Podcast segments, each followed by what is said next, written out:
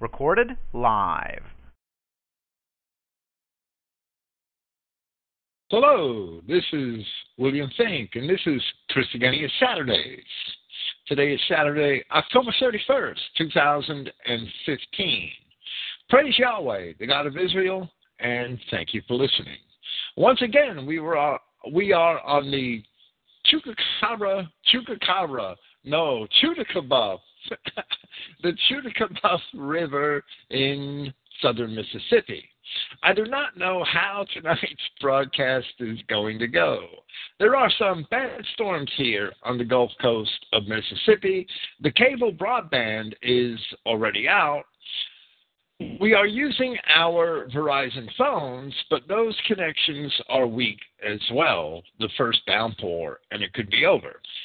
If communications are cut off, I will commence with the program and post the recording, depending on how far into the program we are when we lose it. We might just have to reschedule the presentation. Three years ago, I wrote an article, a brief article titled Libertarianism Cannot Be Christian. And so far as I could remember, or even find eh, at Christogenea, I never presented it in a podcast. But talking to some friends recently, maybe I did it as part of something else, which I do not now recall. I guess that that is one danger of amassing a large number of podcasts that eventually I might repeat myself. I only pray that the repetition is not too frequent. Before I begin, I want to define libertarianism. So far, so for that, I will simply employ the default definition which appears on the Google search page for the term. Libertarianism is a political philosophy that upholds liberty as its principal objective. Liberty from what is another story.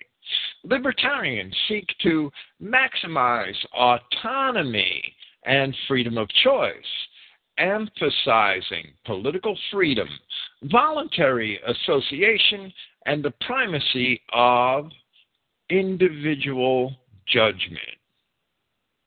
Libertarianism is basically freedom from any authoritarian judgment, including the judgment of God. I was inspired to make this presentation tonight in part because here in the United States, the long and arduous political season is upon us once again. In part, we are constantly confronted with so called Christian libertarians in social media.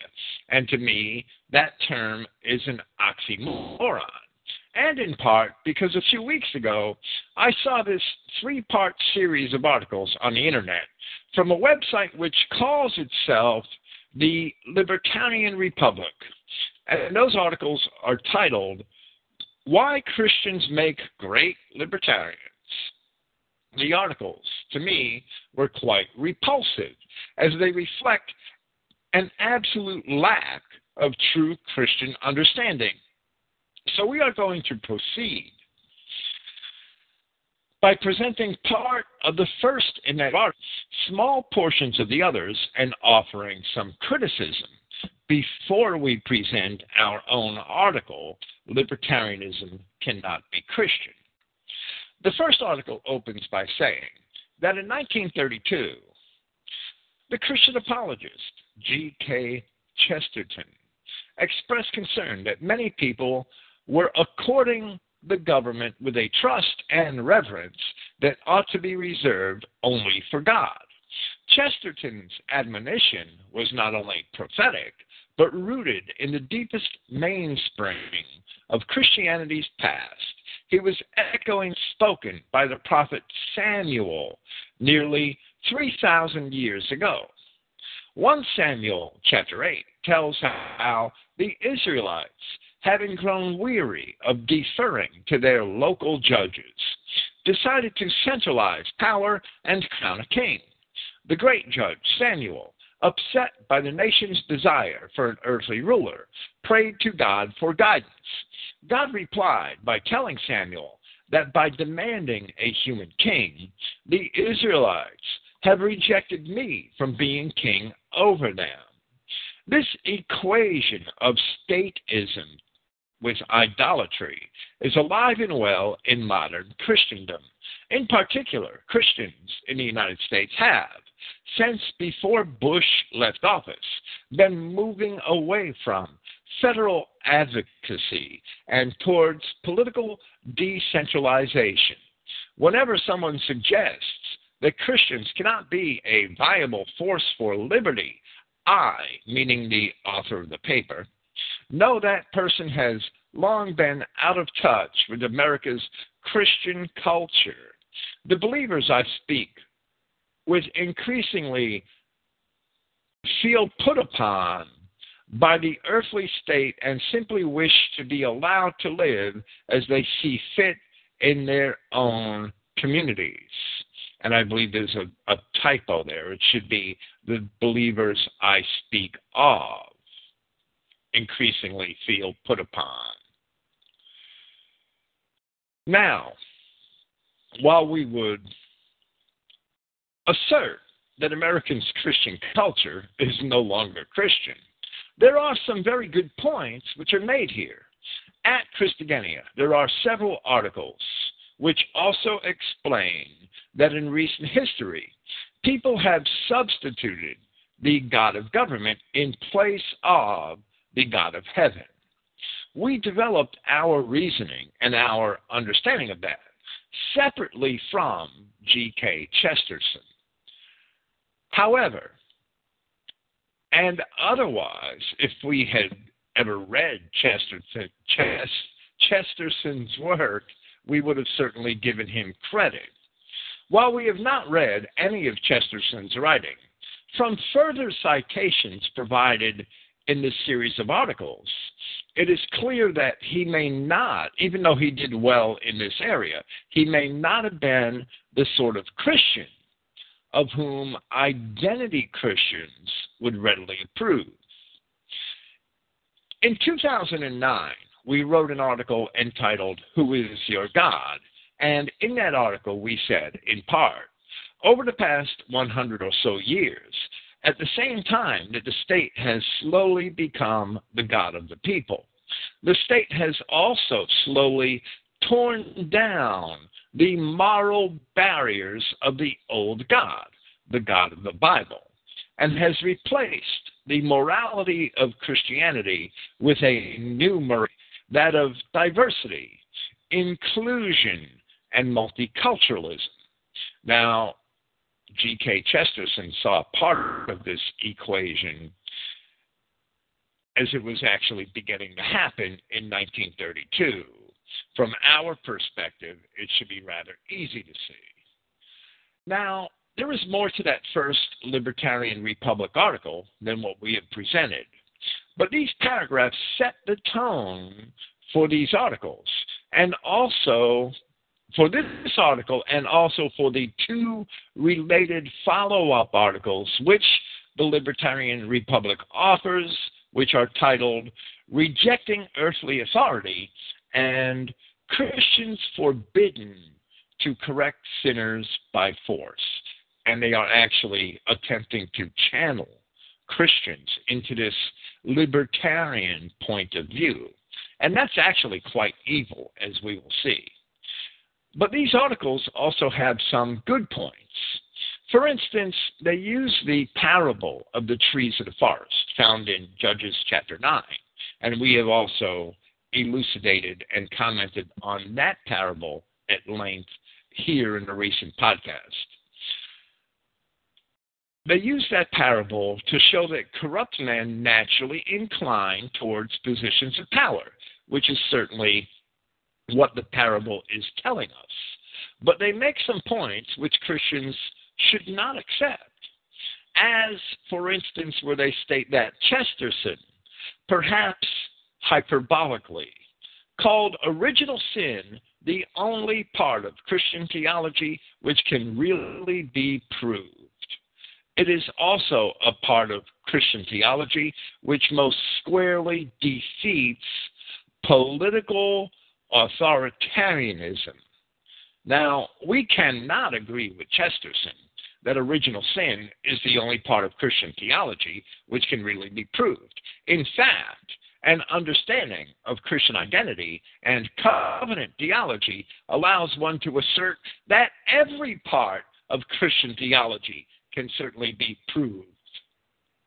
But we understand that many Christians may agree, even identity Christians may agree, that political authoritarianism is evil. And we understand how it would be appealing to Christians if they could stand on Scripture to face down such authoritarianism. However, the question we must put forth is whether that is truly a Christian attitude. And if it is not, we must ask why it is not. We shall also strive to answer those questions this evening. For now, we shall state that authoritarian government was also ordained by God. For instance, in Daniel chapters 2 and Daniel chapter 7, where it foresaw by the ordination of God a series of beast empires, whether those empires are for better or worse for men. The book of Nebuchadnezzar was told, You, O king, are this head of silver, or head of gold, I'm sorry, and you shall rule wheresoever the children of men dwell. There, Daniel is expressing the word of Yahweh that condoned and permitted and foretold the Nebuchadnezzar's authoritarian control wheresoever the children of men dwell. That concept is completely missing from the Libertarian Republic and these articles on Christian libertarianism. And that is the major shortcoming of libertarianism when it attempts to put on a Christian mask. There's a total cognitive disconnect there with Scripture.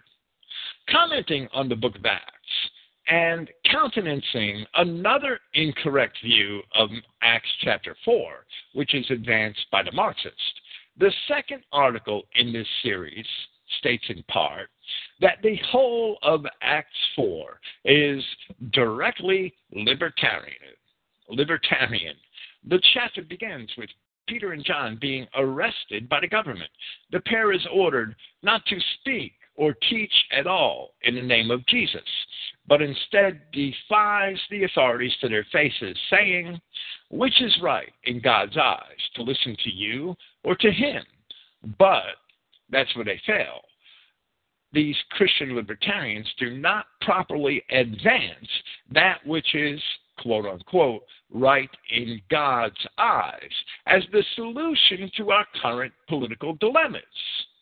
And then the third article in the series states the following Libertarian Christianity did not end in Acts. For millennia, leading Christians have been vociferous critics of the state. The third century church father, John Chrysostom, fervently denounced the authorities of his day and had no desire to take their place. Christians, above all men, are forbidden to correct the stumblings of sinners by force, he said.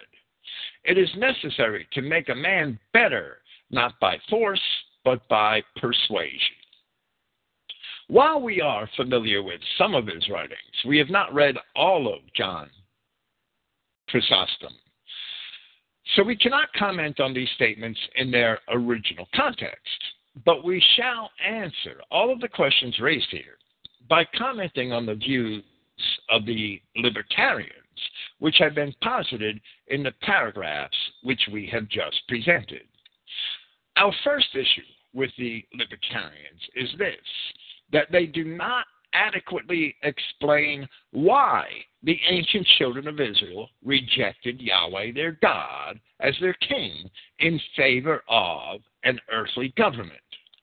Secondly, the only alternative they offer to authoritarian government is a personal freedom dictated by individual conscience. While the founders of the American Republic believed that man should be permitted to worship God as the individual conscience dictated. Those founders also expected that men would worship God. Thirdly, while for various reasons, both religious and historical, Christians were forbidden to correct sinners by force. The Christian gospel instructs Christians in how to treat sinners, and those instructions are completely ignored by the libertarians. We will confront each of these errors of the libertarians. But first, we will present the article we wrote in 2012, September of 2012, entitled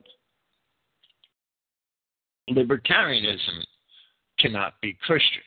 And it was based around a visit I made to the home of my brother after not seeing him for 17 years. I saw him in um, July of 2012. I saw my beloved brother and sister in law for the first time for the first time in 17 years this past July 2012 and I received a reminder of where I had come from quite a vivid reminder it was because in spite of the passing of so many years sadly they are still there meaning that my brother and my sister in law hadn't really changed, hadn't really matured in their worldviews in 17 years. It is not that I do not love them, for I certainly do. However, once one grows in the enhanced understanding of life and world circumstances and develops the Weltanschauung, which many Christian nationalists have, or at least should have, a journey into the past is often a trip down a memory lane that is lined with ha- with haunted houses, and and this being Halloween, that's probably an apt analogy. The um the fact is that visiting my brother and sister in law brought back a lot of memories that I really wanted to put away, and that's the way it is. All identity Christians have done things in the past which they would know better to do now, or at least I hope they would. One easily discussed example of our current differences, meaning the differences that I saw that we had in 2012, may be drawn from popular music my brother said in protest when I pointed out that a certain musician was a promiscuous and deviant miscreant, he, but you used to listen to that. Well, the ever present strains from that FM radio of my childhood were flooded with it. So everyone used to listen to it. My brother would say, You even bought one of his records. Well, of course I had, but I was all of 13 years old at the time, and my parents really didn't care what records we bought. And I can still hear and appreciate the beautiful melodies of songs like Tiny Dancer or Your Song, Pierce the Stale Air of the distant past. But eventually, growing up and maturing, I discovered the demons which lurked behind the poetical lyrics and the bucolic album covers. and I hated them. I made a pointed remark concerning the evils of certain deviant sexual practices. And my sister had said, but it doesn't matter what someone does in their own house as long as they don't do it in front of me. And that's pretty much the off the shelf reply. That is one of the standard responses given by many people today in reply to such criticisms of modern depravity.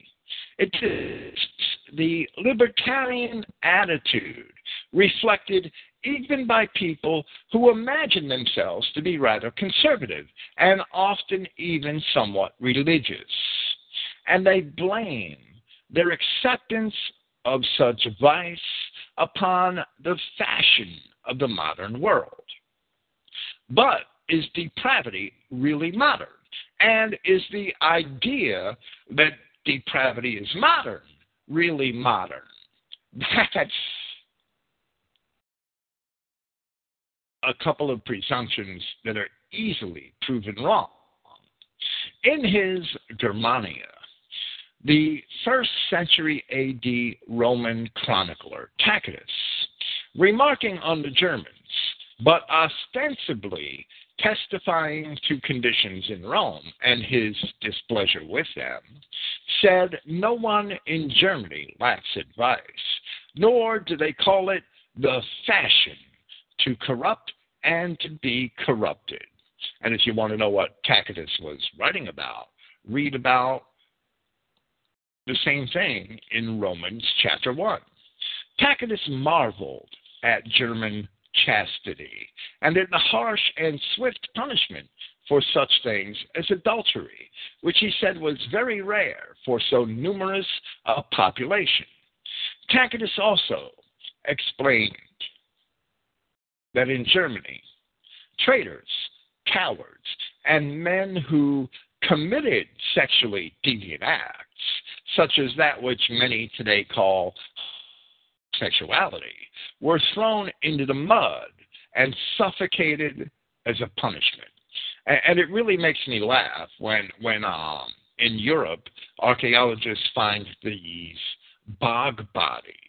And the archaeologists, the modern Judeo influenced archaeologists, they pull a body out of the bog, which may have had a stone tied around its neck or, or suffered some other misfortune, and they'll say, oh, the ancient Germans, they sacrificed this body. This person was a human sacrifice in the bog.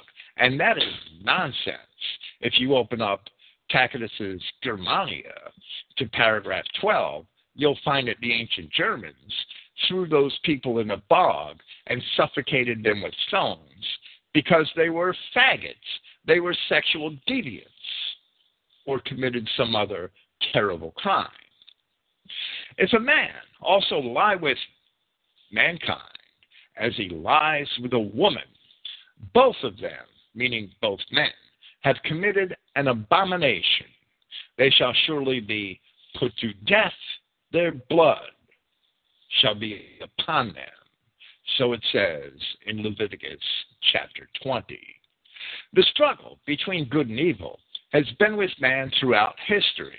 Good triumphed when Sodom and Gomorrah were destroyed in the flames.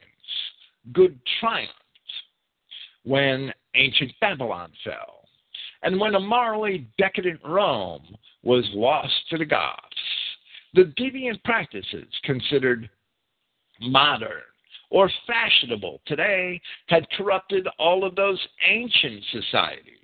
Deviancy is as old as Sodom and Gomorrah. It is never modern. It is never fashionable.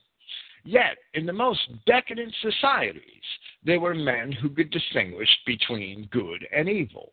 And although ostensibly Abraham was alone before the gates of Sodom in Genesis chapter 18, where no righteous men were found, Tacitus was not alone in Rome. as we can tell from Paul's epistle, written not long before Tacitus's Germania was written. And Paul described the same types of deviancy occurring in Rome. Paul of Tarsus described the moral corruption of ancient Rome in the opening chapter of his epistle to the, to the Roman Christians. And after having illustrated the rampant sexual deviancy and other sins which were common there at the time, he concluded that those practicing such things are worthy of death.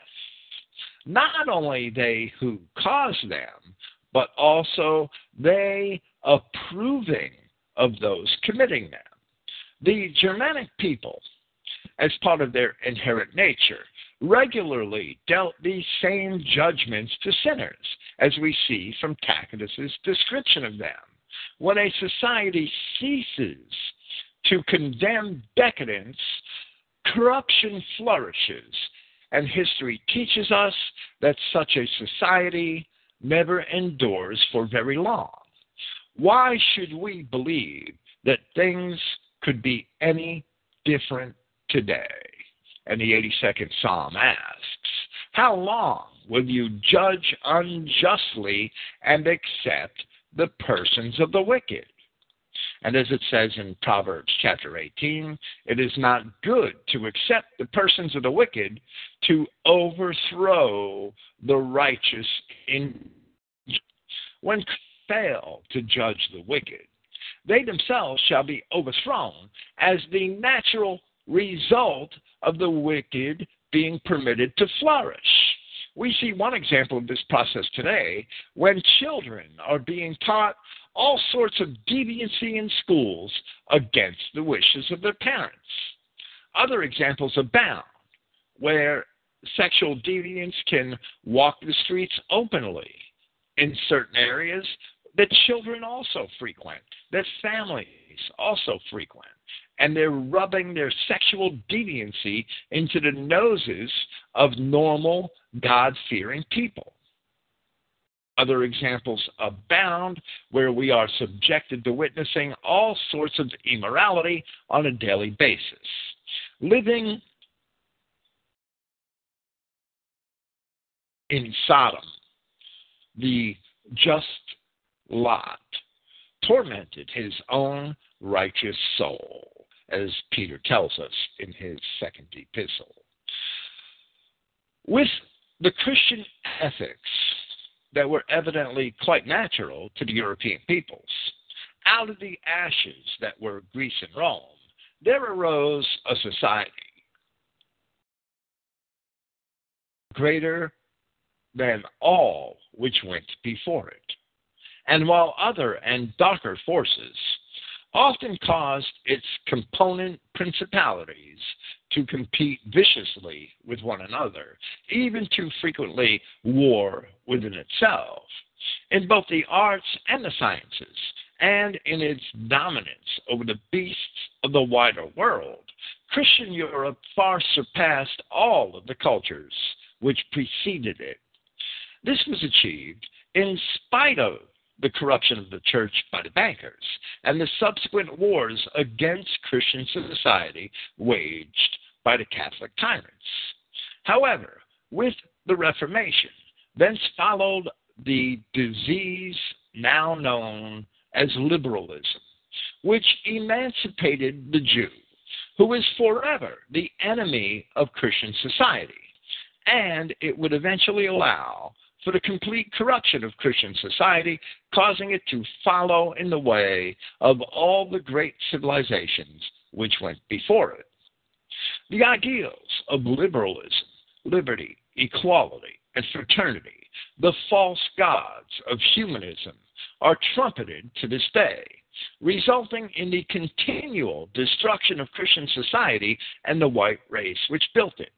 And not only are all hominids never mind men, now considered to be of equal value in society, but so have all creeds, all superstitions, all ideas, all beliefs, and all moral values or immoral values now somehow become equal. at the expense of the very builders of civilization and at the despair of whatever righteous and true men remain. The promises of liberalism are only promises for the Jew and for whomever the Jew affords them, that he may take full advantage of Christians. On the other hand, Christians should only have expected liberty and fraternity in Christ, as Paul tells us in Galatians chapter 5. And Christians should not expect equality at all, except in esteeming among the members of the body of Christ, as we see in 1 Corinthians chapter 12 or in Luke 12:48. It is not a mistake that the last false prophet of the old kingdom of Judah was named Pashur, Jeremiah chapter 20. Pashur is mentioned frequently in Jeremiah, especially in that chapter, and he was an adversary to the prophet of God. Pashur, the name Pashur, means liberty in Hebrew. And in that alone, there is an important message. As the apostle Peter would say of those who promote personal liberty outside of Christ, while they promise them liberty, they themselves are the servants of corruption. 2 Peter chapter 2 escaping the relative chaos which the advent of liberalism created in Europe. Many of the refugees of what was once Christendom managed to form a handful of decidedly Christian states in America. However, a constitution which was meant to be a compact among Christian states did not escape the influences of liberalism, and the infection spread, exacerbated by those who sought the concentration of power, and from thence transformed the newly formed federal government from one which regulated a union between sovereign states into one that held sovereignty over those states. The U.S. Constitution did not legislate religion or morality because it was left to each of the sovereign states to legislate religion and morality for themselves. Soon that concept was corrupted, and now we are both without religion and without morals. Once it was injected into the minds of the American people, apart from the will of the founders and the people themselves, that the federal government of the United States held sovereignty rather than the people in their respective states. The Constitution became a vehicle for liberals with which they could destroy its Christian signatories. Even the word posterity, defining the limits of the Union to the descendants of the signers and the European people whom they represented, became forgotten in the minds of the American public, replaced with the liberal cries of liberty, equality, and fraternity, and the false gods of humanism. Jeffersonian liberalism held the ideal that a God fearing Christian nation could govern itself and should therefore be free of either the tyranny of the church or the tyranny of a monarch. Jewish liberalism has taken God out of the nation, and it has imposed a tyranny that either the church or the monarchs could only envy. The Constitution of the United States was never supposed to be the law of the land. It is only an agreement binding the various sovereign states which were party to it in a contract of cooperation in the areas of defense and trade. Therefore, the Constitution did not codify morals or many other things because the various sovereign states already had. And the power to do so was to remain with those states. And those states did indeed codify morality. As communities of decent Christian men should be expected to do, the various states forbid homosexuality, calling it by its more proper name, me. Most all of the states also forbid fornication, which is race mixing, and many other vices. Yet, ever since a large influx of Jews into America, have they constantly attacked and have now successfully eradicated the Christian fabric of American society in the name of equality, using the nation's own court systems and constitutions as weapons against the nation itself. They have corrupted the nation. Jews brought the first court cases which attempted to strip the Christian foundations from American society as early as 1899 in Virginia and have done so relentlessly since. Jews have, at the same time, been at the vanguard of attacks against the proscription of immoral acts which were at one time legislated in each and every state until this very day, where morality has now been almost completely deregulated. The parallel attacks on both Christianity and legislated morality are not a coincidence. If a man believes that his rights are endowed by the Creator, as the founders of this nation recognized, then man understands that those rights are inalienable. If man believes that his morals are passed down from God, as the founders of this nation also recognized, that man understands that those morals are immutable. Yet man has allowed the Jew to litigate God out of modern society, so now we have no rights and no morals. Yet, contrary to what the Jewish media now has most Americans believing, liberalism is not the law of the land. The Constitution did not enforce morality only because that was a power expressly left to the individual states.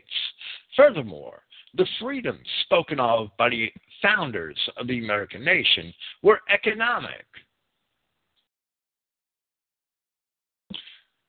spiritual, and social freedoms that were expected to be expressed within the boundaries of Christian moral standards and not in spite of them.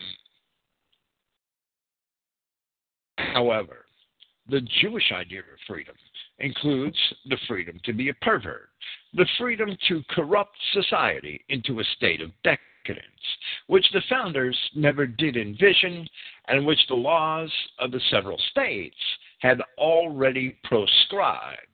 When the Republic was devised, it was not its purpose for the federal government to encroach upon the sovereignty of the individual states and their natural right to legislate morality in order to protect their good citizens. For over a hundred years, American conservatism, almost entirely Christian in nature, attempted to stand against the encroachments of the liberals. That section of the political spectrum, which has always been heavily populated by Jews. However, American conservatism has today embraced liberalism, and few are even aware of it. And today, American conservatism is just as populated by Jews. Today's conservatives are actually no different from liberals, except perhaps for certain of their beliefs concerning economic matters. The vehicle through which this seems to have been happened, through which this seems to have happened, is libertarianism, a sort of hybrid political philosophy, which itself was contrived to, to a great extent by Jews. Libertarianism was contrived by Jews named David Boaz, Murray Rothbard, and Robert Levy. Libertarians are indeed fiscal conservatives. Big deal. What good is money when you don't have a, a, a just and moral nation to spend it in? And they rightly eschew involvement in foreign wars, about which even George Washington so famously warned the nation upon leaving office. However, libertarians are apathetic concerning race, an attitude which discards the clause in the Constitution concerning posterity. Libertarians must be apathetic concerning race, since those who developed the philosophy have no share in that posterity. Libertarians are also social liberals and therefore moral liberals accepting all sorts of immoral practices merely as alternative lifestyles, personal freedoms, and even defending the supposed right of individuals to engage in those practices, a right which does not exist and which was not recognized by the founders of the Republic, who were all representatives of states which explicitly prohibited immoral acts in their laws. There is a libertarian political party, which itself has never gained any actual power. Ever since the 1980 election, when a libertarian U.S. presidential candidate, John Anderson, received media attention which far exceeded what was merited by the final vote count, libertarian ideas have seeped into American conservatism. Like Ron Paul, who is embraced by libertarians but who operates within the Republican Party, Anderson was also a failed Republican primary candidate. Now, Jewish libertarian ideas have totally saturated American conservatives, and Ron Paul seems to be the standard bearer. It may be Rand Paul now. Conservatives seeking votes and therefore relenting to the big tent philosophy have compromised themselves and their ideals for the economic benefits of the individual, which they believe would result from smaller government and lower taxes. With a great percentage of liberals, libertarians, Republicans, and other conservatives now agreeing on most moral issues, politics has been reduced to little but a fight over money. Ignorant of the fact that the federal government and the Constitution were never intended to regulate those things which belonged to the sovereign states alone. Conservatives are now persuaded that libertarian ideals are those which belong to the nation's founders. Yet nothing could be further from the truth. The developers of libertarianism as a political philosophy have made it quite clear that it is amoral or morally liberal in regard to morality and also in regard to other important issues such as race. Libertarianism has an openly accepting philosophy which allows for and would even end the coexistence of good and evil each who going forth and not abiding in the teaching of Christ has not God. He abiding in the teaching, he also has the Father and the Son. If one comes to you and does not bear this teaching, do not receive him into your house and do not speak to welcome him. For he speaking to welcome him takes a share in his evil works. From the second soul of John. The word conservatism is from a Latin verb which means to retain, and its political aspiration should naturally be to seek to retain the republic as it was first formed. That would include the rights of the various sovereign states to uphold the moral values of their citizenry, seeking to protect the citizen, citizenry from corruption, as those states had fully asserted and had put into practice long before the Union was first formed. Libertarianism is actually anti conservative because it insists that states relinquish all such rights to regulate morality. Libertarianism is the vehicle which has made conservatives into liberals, and now conservatives are only turning a blind eye to all sorts of deviancy.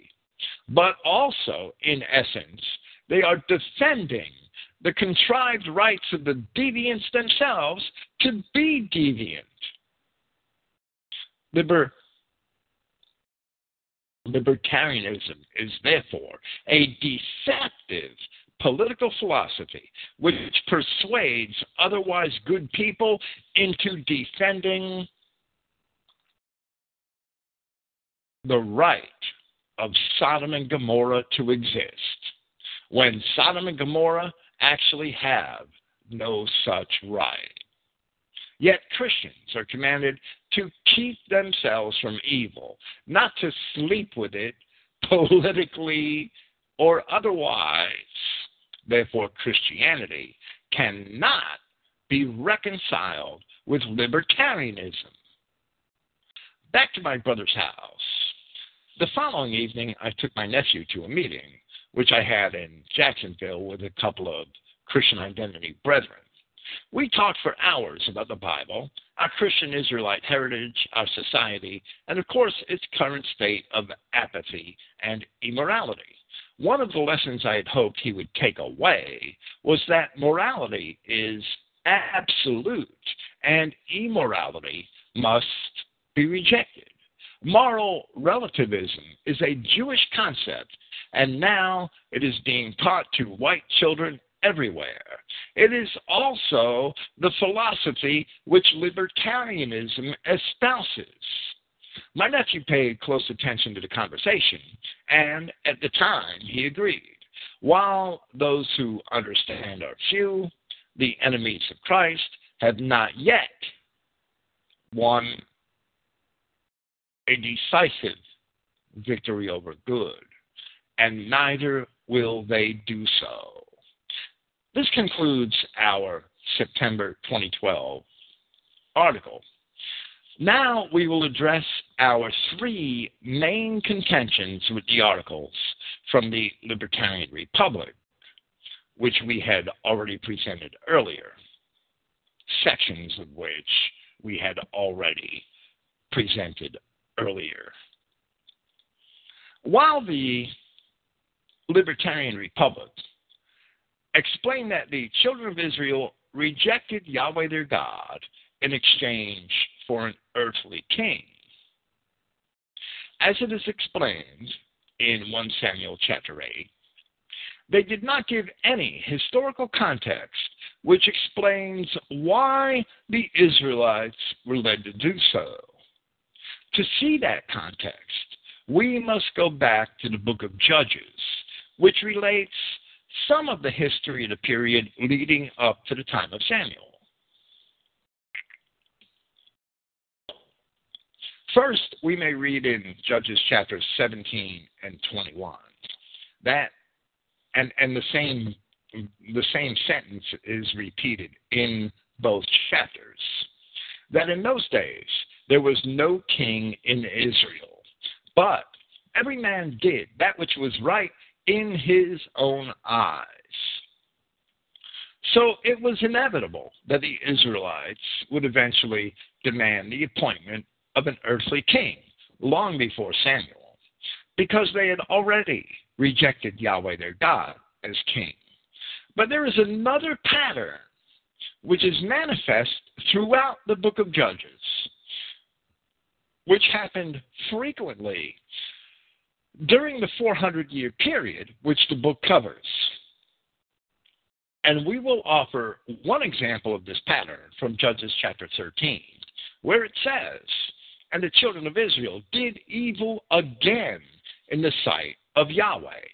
And Yahweh delivered them into the hand of the Philistines 40 years. Well, the children of Israel in the book of Judges were tyrannized, were held subject to many of the surrounding tribes for diverse periods of time the Egyptians, the Amorites, the Moabites because they did evil in the sight of the Lord. The lesson in the book of Judges is that when the children of Israel forsook the law of God, they were punished by falling subject to tyrannical government. This is what it means to have Yahweh God as king. And this is what it means to have Christ as king, to follow his commandments. The libertarians would replace authority government with personal freedom, with every man doing right in his own eyes. But it is not Christian to do so. Instead, the only biblical alternative to authoritarian government is government by God and the law of God. So the idea of the libertarian idea of personal freedom dictated by individual conscience is not a Christian idea at all.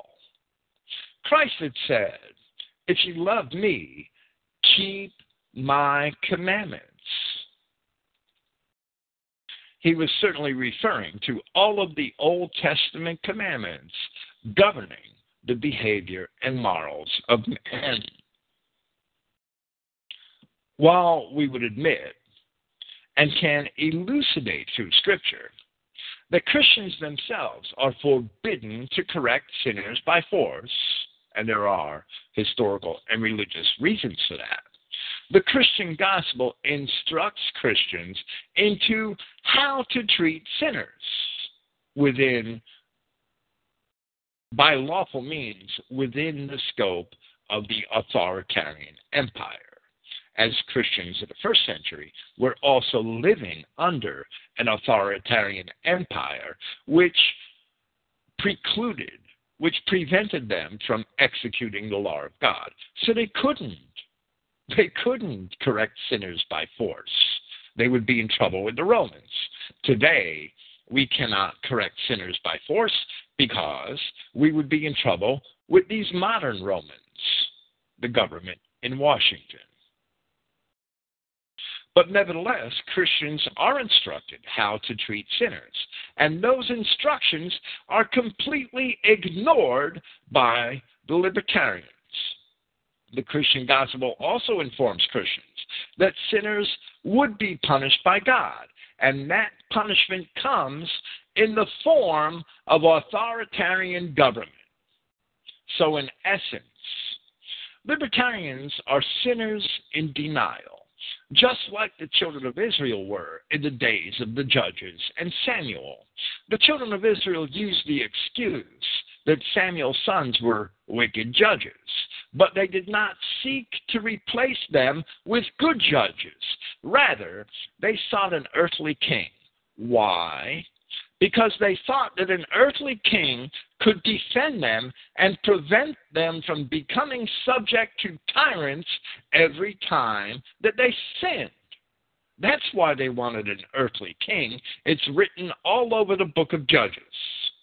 That is the real lesson of Judges and Samuel that men seeking to escape punishment for their sins would only be punished all the more because of the circumstances of 1 Samuel chapter 8, where the children of Israel rejected Yahweh their God as king, have not been reversed. the children of Israel remain in a period of punishment under earthly kings. This situation is not rectified until Christ, who shall indeed be King of kings and Lord of lords, as it says in Revelation chapter 19, when all earthly governments are dissolved once and for all. For this reason, the Apostle Peter had told his Christian readers to submit yourselves to every ordinance of man for the Lord's sake, whether it be to the king as supreme or to governors as unto them that are sent by him for the punishment of evildoers and for the praise of them that do well. So we see in 1 Peter chapter 2 that tyrannical government is sanctioned by God for the punishment of evildoers.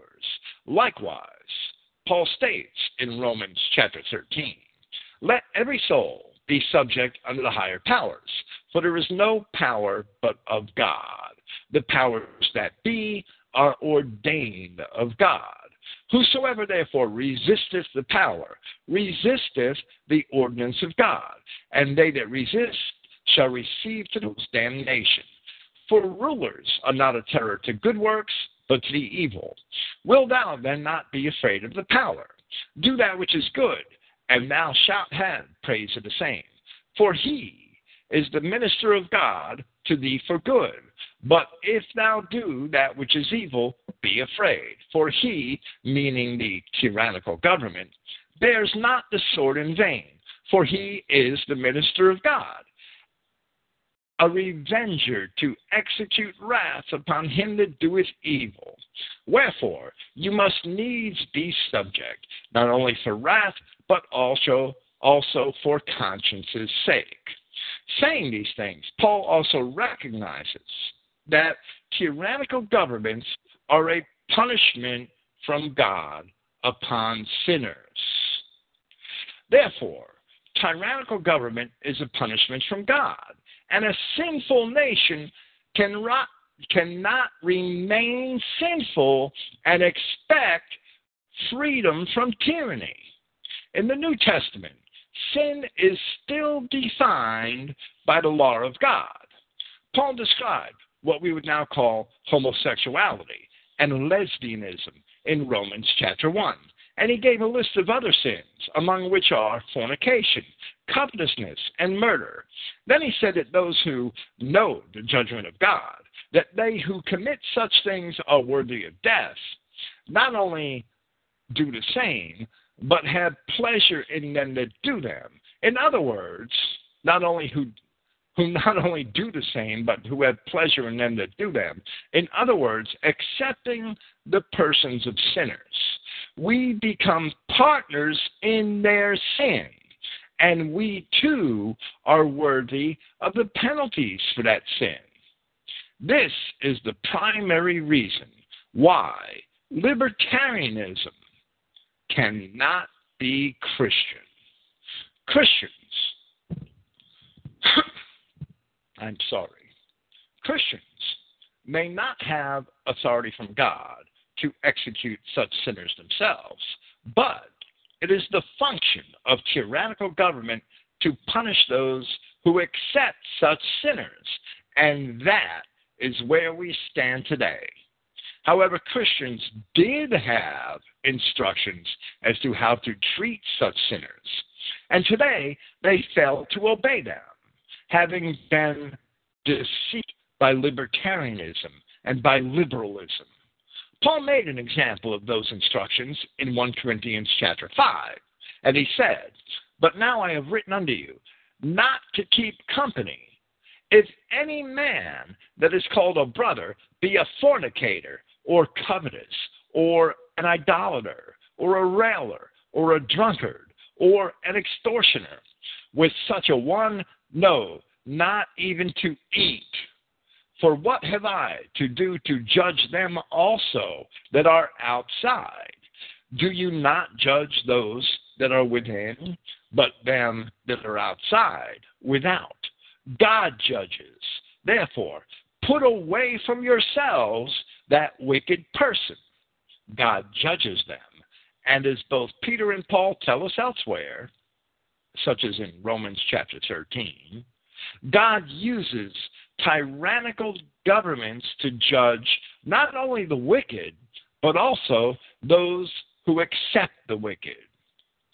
Christians themselves may indeed judge the wicked once their own obedience to God's law is fulfilled, as Paul explain, explains in 2 Corinthians chapter 10. Therefore, the warning of Christ not to judge sinners is a warning not to judge hypocritically. If you do the things which you judge,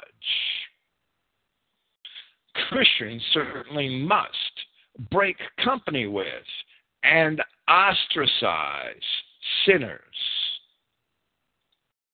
But Christians shouldn't judge hypocritically. Christians have liberty only in Christ. And liberty in Christ means that Christians must keep his commandments and reject all of those who do not keep them, as John had warned in 2 John verses 9 to 11, which we've already quoted. Christ himself had said, If you love me, keep my commandments. And if we do not love him, we do not have God. As Peter also said in that same place we just cited, in 1 Peter chapter 2, Christians are not to use that liberty in Christ for a cloak of maliciousness, which would be the violation of God's laws. We have liberty in Christ if we keep his commandments. We expect our fellows to do so. If we do not expect our fellows to do so, if we if our fellows do not do so, we put them out of our communities. That's the example of the apostles. For all of these reasons and more, libertarianism cannot be Christian. And that's the end of our presentation tonight. Next week, Yahweh willing, we shall be at home in Panama City and we shall continue our presentation of Ephesians. And also, hopefully, next Saturday, take up the promised rebuttal to the King James only heresy. And yes, it is a Christian heresy. If the King James Version is the inspired Word of God, then what are the words of the apostles recorded in the first century? What are they? Praise Yahweh. Thank you for listening, and good night.